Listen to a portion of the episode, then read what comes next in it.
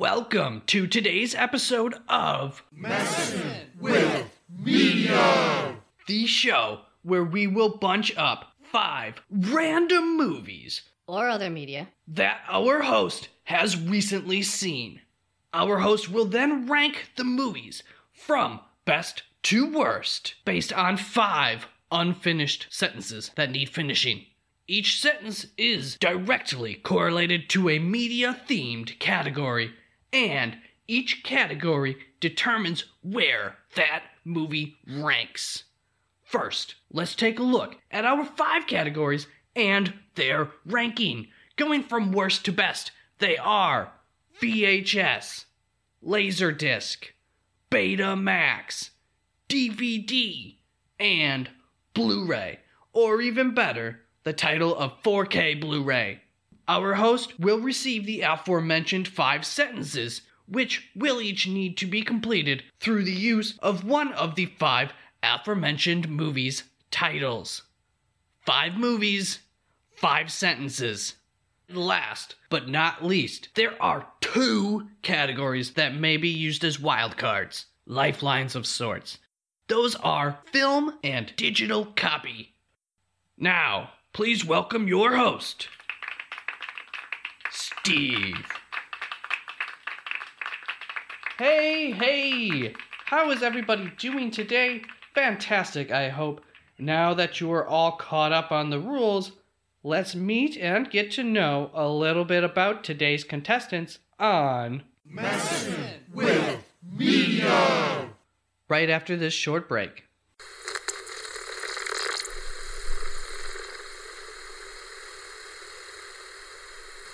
Uh, boss? We don't have any sponsors who paid for this time slot. Welcome back to today's episode, which I originally titled A Dark Passenger, which works really well for four out of five of these properties, but if taken literally for that other property, I could be labeled as insensitive. Thus, I decided it would be wise to alter the title and we get Dark Forces. Let's meet our contestants. First up is the show Shadow and Bone which is a Netflix original. It's an action, fantasy, adventure drama, rated TV 14, and thanks to Rotten Tomatoes and a little bit of self editing, it says Shadow and Bone finds us in a war torn world where a lowly soldier and an orphan, Alina Starkov, discover the key to setting their country free. With the monstrous threat of the Shadow Fold looming, as their adventures unfold, they find their allies and enemies can be one and the same, and that nothing is what it seems. There are dangerous forces at play, including a crew of charismatic criminals, and it will take more than just magic to survive. Up next is the movie The Woman in the Window, which is a Netflix original it is a crime, drama, mystery, rated R. And straight from Netflix's mouth, it says Confined to her home by agoraphobia, a psychologist becomes obsessed with her new neighbors and solving a brutal crime she witnesses from her window. Next is the show Jupiter's Legacy, which is another Netflix original series. It's an action, fantasy, adventure, drama, rated TV Ma, and according to IMDb, it says the first generation of superheroes has kept the world safe for nearly a century. Now, their children must live up to their legacy in an epic drama that spans decades and navigates the dynamics of family, power, and loyalty. And here we have the movie Tom Clancy's Without Remorse, which is currently residing on Amazon Prime.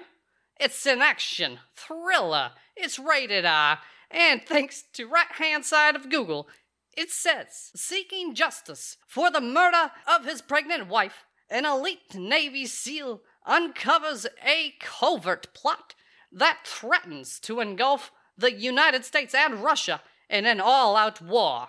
And our fifth piece of media is the movie Stowaway, which is also a Netflix original. It's a sci fi drama, rated TV, ma. And thanks to my own writing, since every description online gives away a surprise, it says a small crew is on a mission to Mars as unplanned events put their mission in jeopardy. With no other choice but to take action, the crew faces multiple obstacles which force them to make decisions that could affect their own lives and or the lives of others aboard. Before I begin, remember I am allowed one pass for the primary five categories or sentences. By using a pass, I then must use a lifeline at some point. Those lifelines are film and digital copy. VHS or Laserdisc must be chosen before I can use a lifeline. So let's begin with the fifth ranked selection. I'm locking in Jupiter's Legacy. VHS.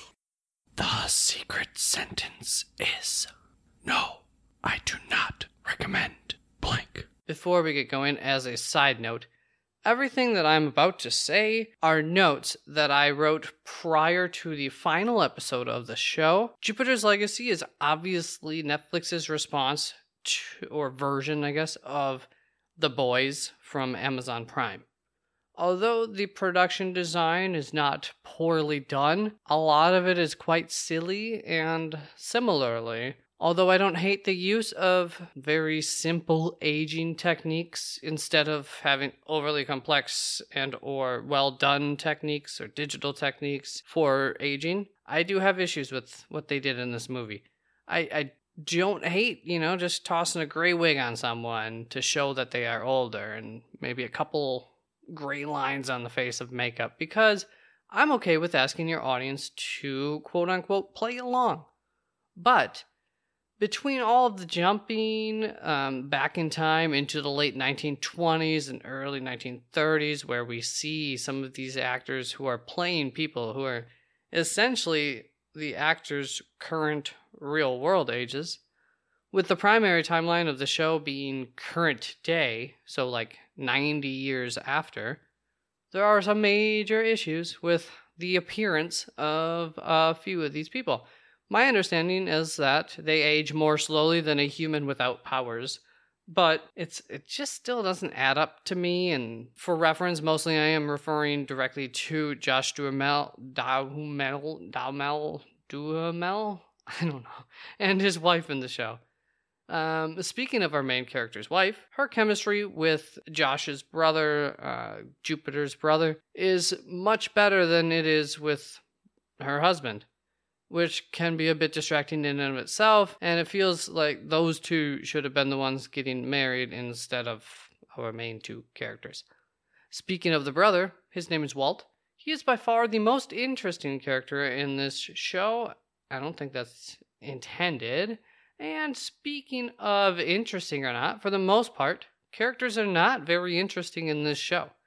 Most surprisingly, based on the early episodes, Chloe is unfortunately incredibly uninteresting. Um, and I say it, it, was surprising to me because I thought her character was really going to be interesting based on those early episodes. But it, it's clearly choreographed that, you know, she's to have her own redemption story in a future season. So I'm not really sure that we're actually supposed to like her at this point, anyways. I just don't like how they handled her storyline so far. It it really stinks. It's pretty. It's tough to tell who exactly the target audience is for this show. There's a lot more drama than there is action, and 95% of the show feels like it has a TV 14 rating at the most, with only short spurts of R rated material mixed in every now and again. The main themes the show's creators wanted to explore are pretty clear, I'll give them that. And I think there is some exploration of those themes, but mostly only on the surface. On that topic, the main theme that they seem to be aiming for goes something along the lines of quote unquote, times change and I'm not quoting anyone actually. Times change, and sometimes old traditions need to die while we need to be more accepting of new ideologies that come with the changes that occur in society as society evolves. That seems to be the, to me, one of the main ideals that they were pushing. The strongest technical aspect of the show is probably the score. I think there is a good amount of potential with this show for future seasons, but I probably won't give it a shot unless I'm hearing, you know, a lot of good buzz surrounding future seasons. So, no, I do not recommend Jupiter's Legacy. Next, I'm going to log in Tom Clancy's Without Remorse. Laser Disc. The secret sentence is blank succeeded in some areas, but failed in others.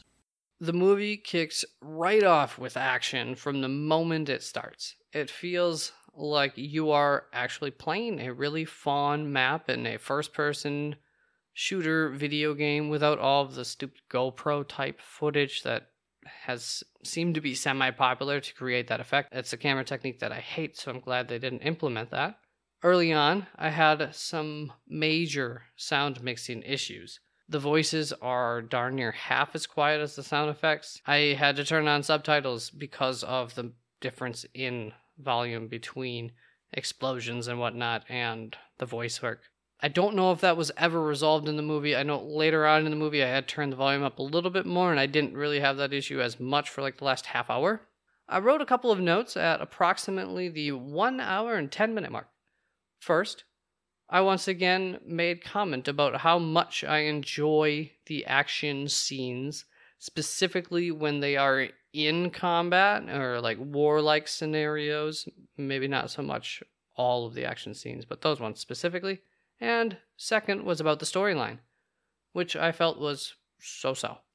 Very shortly after writing that note, for the second time, they're filling they're having to fill in a lot of the story with exposition. It's not like that's the worst thing in the world, but it's clear that they had a lot to condense, this being based on a Tom Clancy novel, but they chose to fill the movie with action instead of story and substance and that is felt.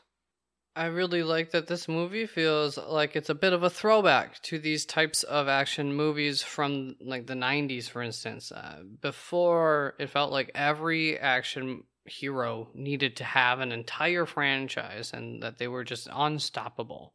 Instead of being unstoppable, John Kelly, our main character, is simply a badass who is very good at his job in comparison to the typical like John Wicks and Jason Bournes of the modern action star films. I should note, right about that time that I wrote that note, the movie shifted a bit more towards your typical franchise lead type role. But still, John Kelly always has a team that he's working with, and he always needs them. In this movie, at least. We shall see what might happen if there are any sequels, which Hollywood can and will do when they see fit, no matter how a first movie ends. If you listened to part two of my I'm Back episode, Jónsi, Jónsi, the artist who did the score for this movie, did a very nice job of accentuating the action and emotions in the movie without trying to take front stage. I love a great score that takes control of a movie, but there's definitely something to be said for soundtracks like the one in this movie, that lie in the background a bit and just simply work with what is happening on screen. Michael B. Jordan, who plays John Kelly, is a very talented actor. I wouldn't say he's top notch yet, but he definitely has that potential with him to take a series like this and, you know, make make more John Kellys.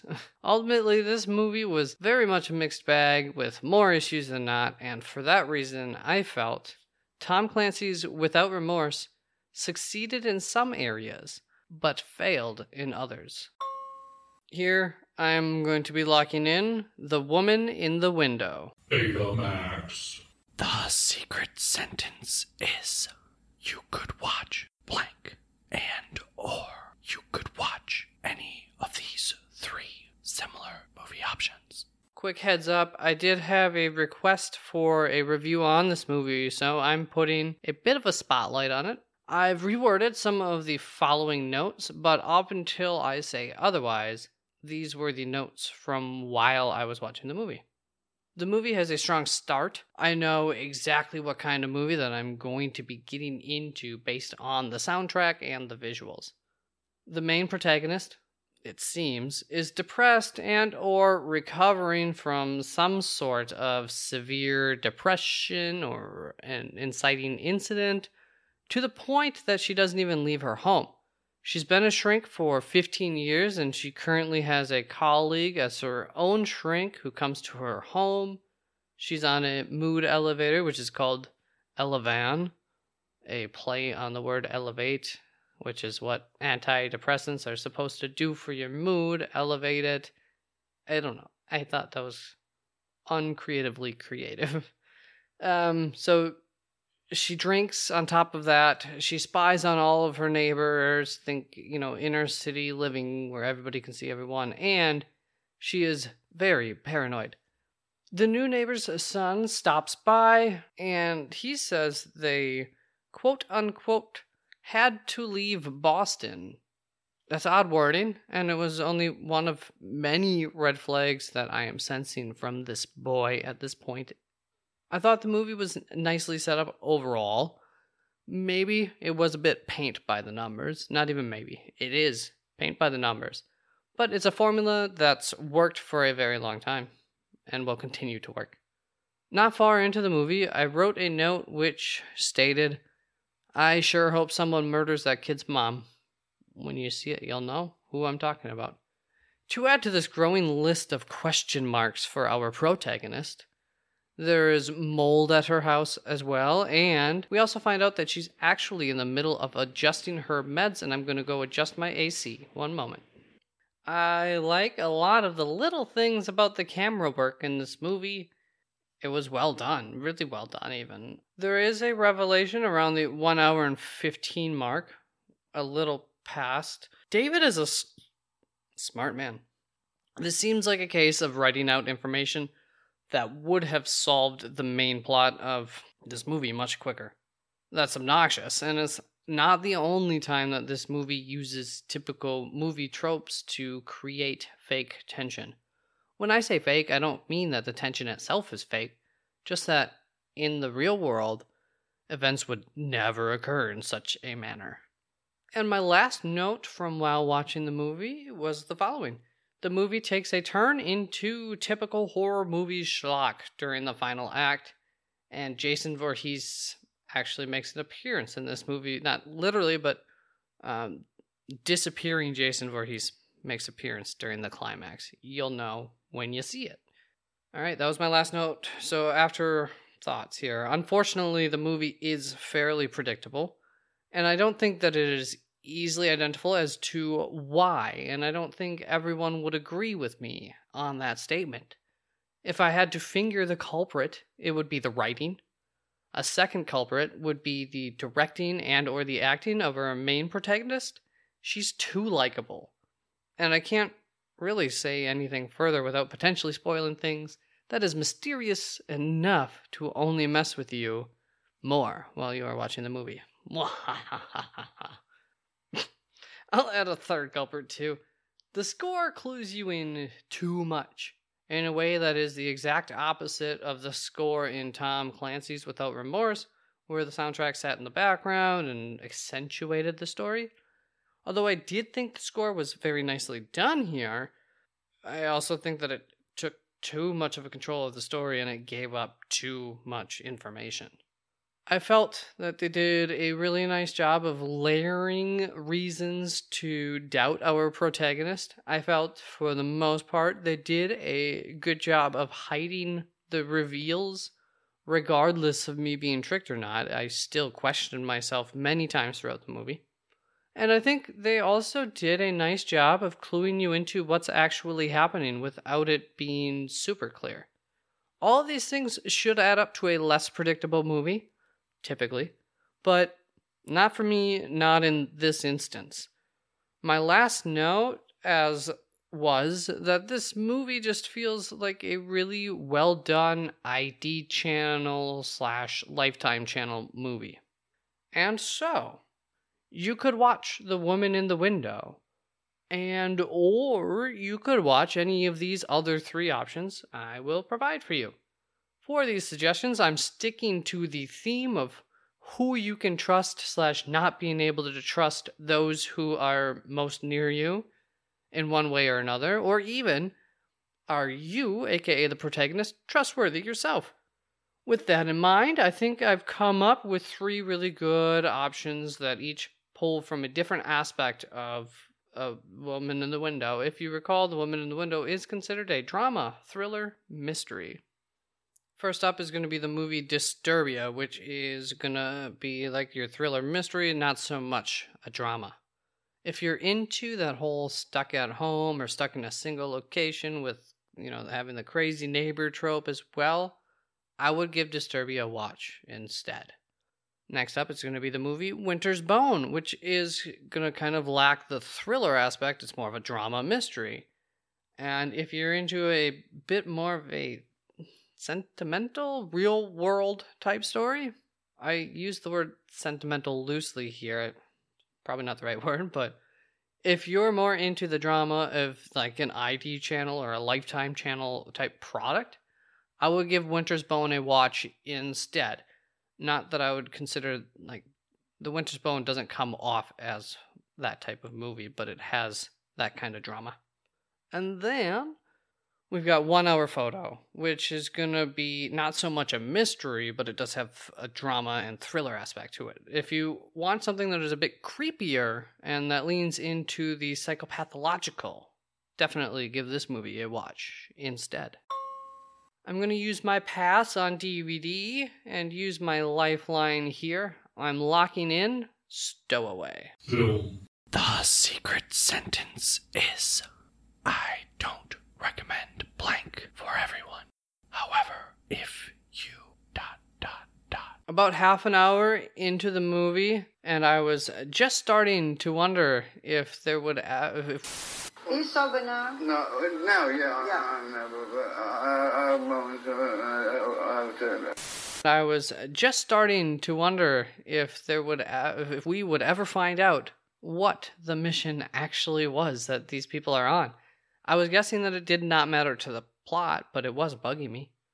I enjoyed the chemistry between Zoe and David. I thought it was kind of cute. And then as the movie went on, I noticed uh, it didn't seem that Toni Collette's Australian accent was always there. Specifically, in some shorter dialogue moments, I really noticed I it takes until nearly an hour into the movie before the primary issue of the movie actually surfaces. Following a note about that, I wrote, couldn't they set up a chat with the dude's family at least? That'll make sense when you see the movie or if you've seen it. There is a mission that two of the crew members have to go on. I won't say any more detail, but holy bejesus they did a wonderful job of making the viewer feel like we are in the position of those crew members. Honestly, my knees were weak and my palms were sweaty. So, the movie is long and it is drawn out, but I felt it was worth the wait. In my I'm Back Part 2 episode, I mentioned it was quite the mashup of actresses to have Toni Collette and Anna Kendrick in the leading roles, although that's not exactly the case. Those are just like the two marketable names. But having those two side by side in the same movie uh, was surprising to me, and I wondered how that would work. And yes, I was inferring that Toni was a superior actress. I thought each character in this movie was very well portrayed by the actors or actresses. I did not feel that there was a weak link amongst the bunch, and I cared for each one of the characters as well. Ultimately, I don't recommend Stowaway for everyone. However, if you are someone who can get through an entire hour's worth of setup and you almost it's barely set up, unexciting setup, and you can enjoy a good and simple story with um, few bells and whistles, I think you should give this movie a watch. I found the majority of the climax to be well worth it. And that leaves us with Shadow and Bone. Let's lock it in. Blu-ray. The secret sentence is I think you should watch blank. I really enjoyed it. Shadow and Bone is really well produced. I thought Calahan Skogman, the actor who plays Matthias Helvar, was one of, if not the best actor in the entire show. So I googled him, and not only is the dude's is this show the dude's first role, but he's also from a small town that's just a half hour away from my essentially hometown where I just moved from. An area I am very familiar with, of course. And I do believe I recall hearing about him as he like earlier on in his life as he was a highly touted basketball prospect while he was in high school. I promise you the events I just explained happened in that order. I didn't I didn't know who the heck he was until I googled him. There isn't any poor acting in the show, but some of it is I'll say, you know, borderline only okay, I guess, or I mean not borderline, it's it's, it's okay, it's fine. All around the production on the show is almost top notch. Some of it is top notch. And some of the acting is wonderful too, by the way. There is a fair amount of world building for the first few episodes, and those episodes can drag on a bit if you are not yet invested, which I guess I wasn't. But if you find yourself drifting off, I really suggest sticking through that, those early episodes because A, this season gets really, really fun in episode four. And B, I think the series is going to get even better. And it's not Game of Thrones level amazing. I don't know that it ever will be, but it is very good. And that is why I think you should watch Shadow and Bone. I really enjoyed it. If I had to guess, and if I were to use the Rotten Tomatoes and IMDb scores as a guide, this list is probably the most controversial list on this show yet. But I stand by it, uh, and in order to give you a little bit more information, it's very likely that Jupiter's Legacy would have been like number two on a lot of people's lists here, and it's also very, very likely that the order of my number four through number two wouldn't hold much water on most people's lists either. A, I'd like you to remember that this list is not necessarily what I think is, you know, like a best to worst list. And B, the sentences are the biggest driving factor and most often the tiebreaker when things are tight. And, and, yeah, they're, they're the driving factor, not necessarily do I think this is best, this is worst. But at the same time, I am trying to create, you know, where do I end the episode? Right here. Putting these movies in an order. So let's start from the best to the worst. At number one was Shadow and Bone. Number two was the movie Stowaway. Number three, The Woman in the Window. Number four, Tom Clancy's Without Remorse. And at number five was the sh- series show Jupiter's Legacy.